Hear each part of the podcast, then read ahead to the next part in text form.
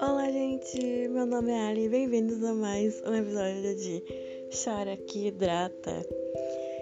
E hoje eu tô aqui, tipo, na minha caminha, uh, conversando com vocês. Tá chovendo lá fora, tá de noite. Mas, assim, tirando uh, essa coisa de clima, de noite, hoje eu quero falar um pouco sobre uma coisa que eu tava pensando esses dias. E, e esses dias foram bem tensos. E eu tive muita crise de ansiedade. E eu tava pensando. Hum, que tal falar sobre um pouco sobre ansiedade, sobre como é para mim, e também falar um pouco sobre, né, uh, não se culpe é muito melhor, sabe? O que que isso tem a ver com todo o que eu vou falar aqui agora? Praticamente eu tava pensando muito sobre uh, por que, eu tava tendo muitas crises nesses dias. E aí eu cheguei à conclusão que acho que era, não era somente por causa de estresse, uh, mas era porque meu corpo já não tava mais conseguindo lidar com a minha rotina, não tava conseguindo, tipo, sabe, tava se prendendo muito a rotina e não tava conseguindo né, fazer outra coisa a não ser somente o trabalho. Então, praticamente eu não conseguia fazer mais nada além disso.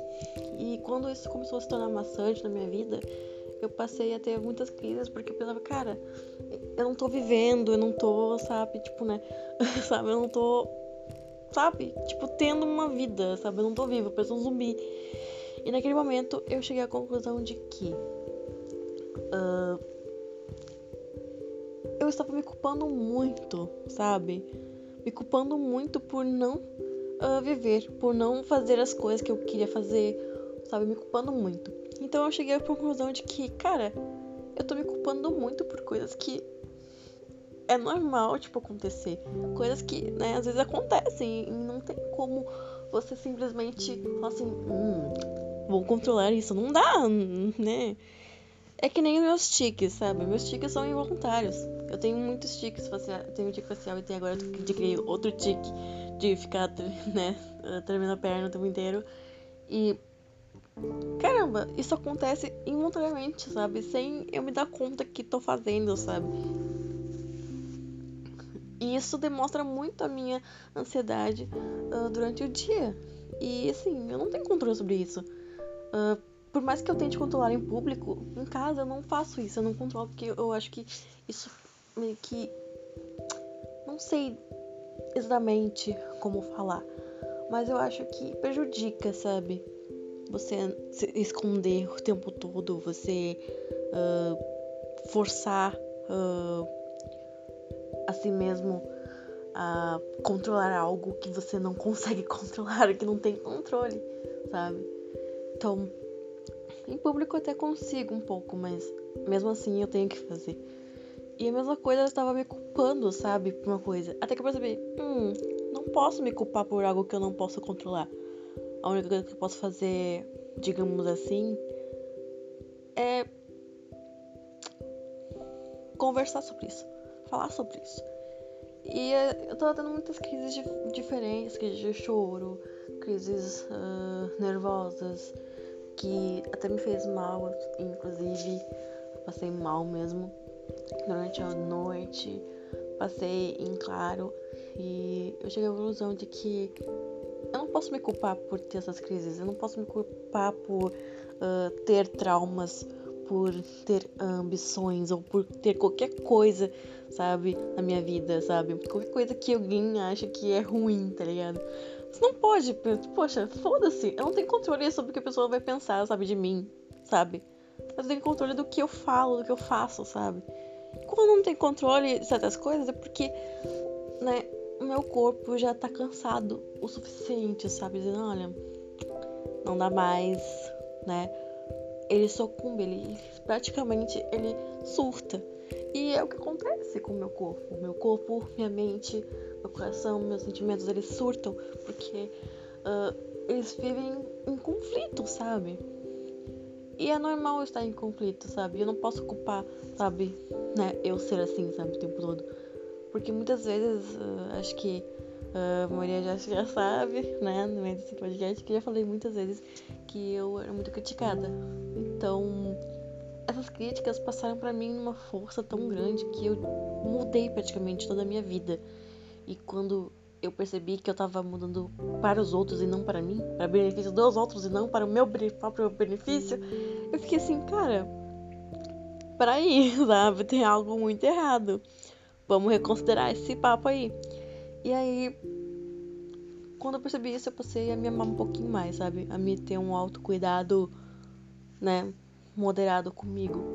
E eu passei a perceber, cara, eu não vou levar pra minha vida pessoas tóxicas, namoros tóxicos e nem mesmo familiares tóxicos. Não vou levar uh, nem amizades tóxicas pra, pro, meu, pro meu lado, porque eu sei qual é o meu limite. Quando você sabe qual é o seu limite, você impõe ele.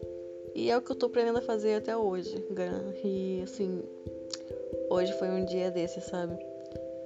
Que eu percebi que. Cara.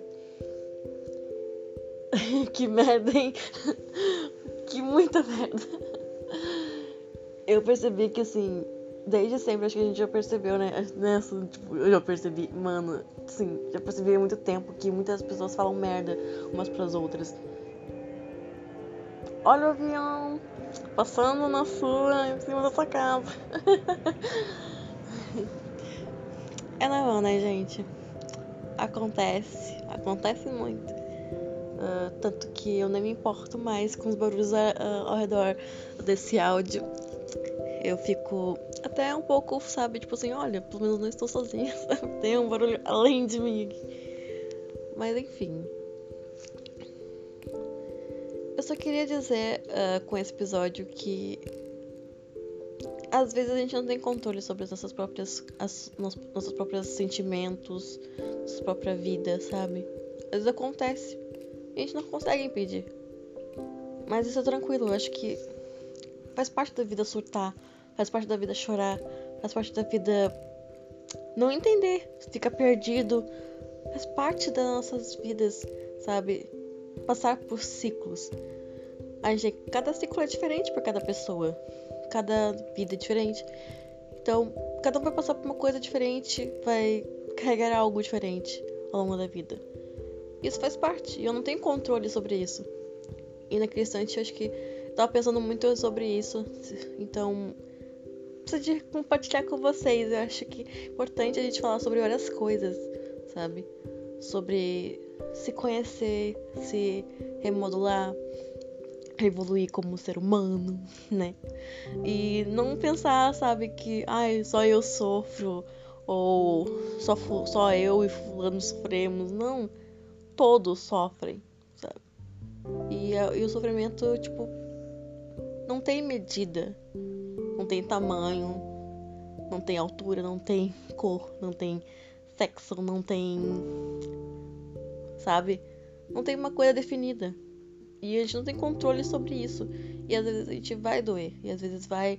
Uh, às vezes a gente vai ficar com raiva. Às vezes a gente vai se sentir com medo, sabe?